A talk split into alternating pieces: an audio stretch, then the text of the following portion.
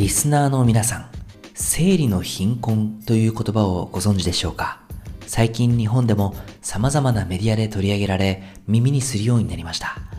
内閣府男女共同参画局はこれを経済的な理由などから生理用品を入手することが困難な状態にあることと定義しています。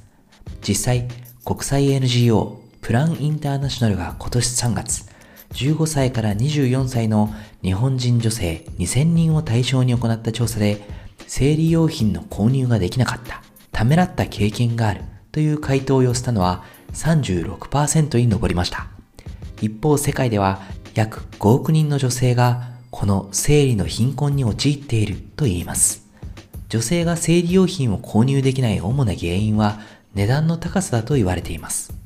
アメリカのパンディアヘルスが女性一人が生涯に月経衛生管理に費やすコストを計算したところ、生理用パッドを使用した場合、そのパッド代だけで4752ドル、約53万円。これに生理前後の軽い日に使うパンティーライナー代443.33ドル、約5万円が加わると、女性は生涯に5195.33ドル、約58万円を月経のために使っていることになります。生理痛がひどい時に飲む痛め止め、下着の買い替えなど月経に関連する出費は決して少なくありません。さらに、ただでさえ値段が高い生理用品に税金がかけられている国や地域もあります。タンポン税やピンク税と呼ばれるもので、タンポン税は生理用品を生活必需品とみなさないために課されている付加価値税。ピンク税は男女同じような商品でも女性用のものだけに上乗せされている費用のことです。生理用品を購入できないとなると、学生の場合、学校や大学を欠席することが多くなってしまいます。漏れを気にしたり、ひどい生理痛なのに痛め止めがなかったりというのがその理由です。シンクスピリオドが2019年に行った調査では、アメリカでは10代の女子学生の84%が生理用品がないために授業を欠席したそうした人を知っていると答えています。生理が理由で毎月約1週間授業を欠席すれば徐々に勉強に追いつけなくなります。それが積み重なれば学校を中退する学生も出てきてしまい就職が難しくなるのは言うまでもなく生活保護に頼らざるを得ない女性も出てきてしまいます。学生だけでなく職場の女性にも生理の貧困は影響しています。アメリカ国際開発庁の2019年の調査を踏まえた推論によると、生理の貧困は賃金損失、常習欠勤、欠勤すれば仕事を失うかもしれないと無理して出勤するために勤務態度が悪化、尊厳や自信の喪失につながっていると言います。つまり、生理の貧困は女子学生にとっては教育の仕事に就く女性にとっては昇格や転職のチャンスをなくしてしまうこともあるのです。そうした背景から生理の貧困の解決に向けた動きが地方自治体や政府の間で広がっています。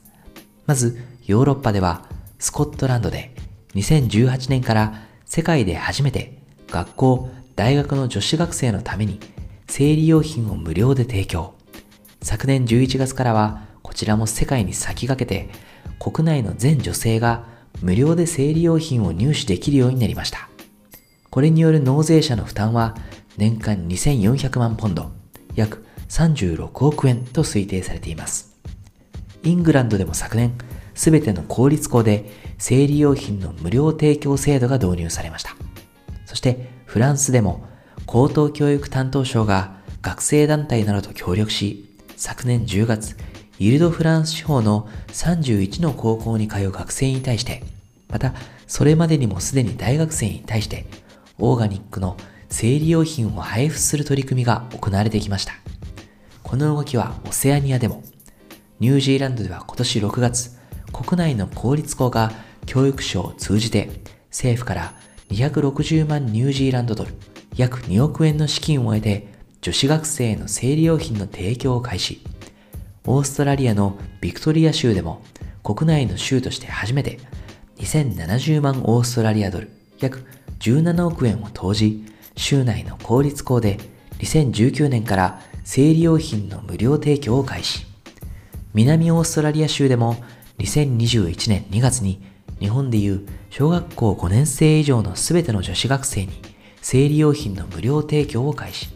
そしてメルボルン市でも今年9月から1年間必要な人なら誰でも生理用品を無料で提供してもらいます。市は他の組織とも提携してより広範囲で高級的なプログラムを展開しようとしています。また、生理の貧困を緩和するために、タンポン税を引き下げたり、廃止する国も出てきています。例えば、ドイツは昨年から課税率を19%から7%に引き下げ、これはフランス、スペイン、ポルトガル、オランダなどの EU 諸国に続く動きです。その他、カナダ、オーストラリア、ケニア、インド、アメリカの21の州などが税の廃止、引き下げを行っています。世界経済フォーラムのウェブサイトでは、生理の貧困をなくすためには、無料の生理用パッド以上のものが必要とされているという記事が載せられています。それによれば、必要なのは教育。生物学的に月経とは何なのか、生理の身体的、感情的、社会的、実用的な側面をカバーし、これを月経がある女性だけでなく、男性も一緒になって継続的に学ぶことが重要だと言います。また学校は教師にトレーニングを施し、月経に関する正確な情報を提供。女子学生が生理について躊躇なく話せるよう準備をしなくてはいけません。さらに保護者への教育も忘れてはいけません。保護者が正しい知識を身につけ、羞恥心を持たずに子供と月経の話ができるようにする。どれだけ学校で教育を徹底しても、自宅で同様の姿勢、情報を持って子供に接することができなければ、月経についての教育は実を結ばないためだそうです。さて、生理の貧困については、正しい知識を身につけるだけでなく、その知識をベースに周囲の人々がどれだけ月経や、また月経になる少女、女性を理解しているかで、個々の経験は大きく変わってきます。生理用品の提供はあくまで生理の貧困を解決するための第一歩に過ぎません。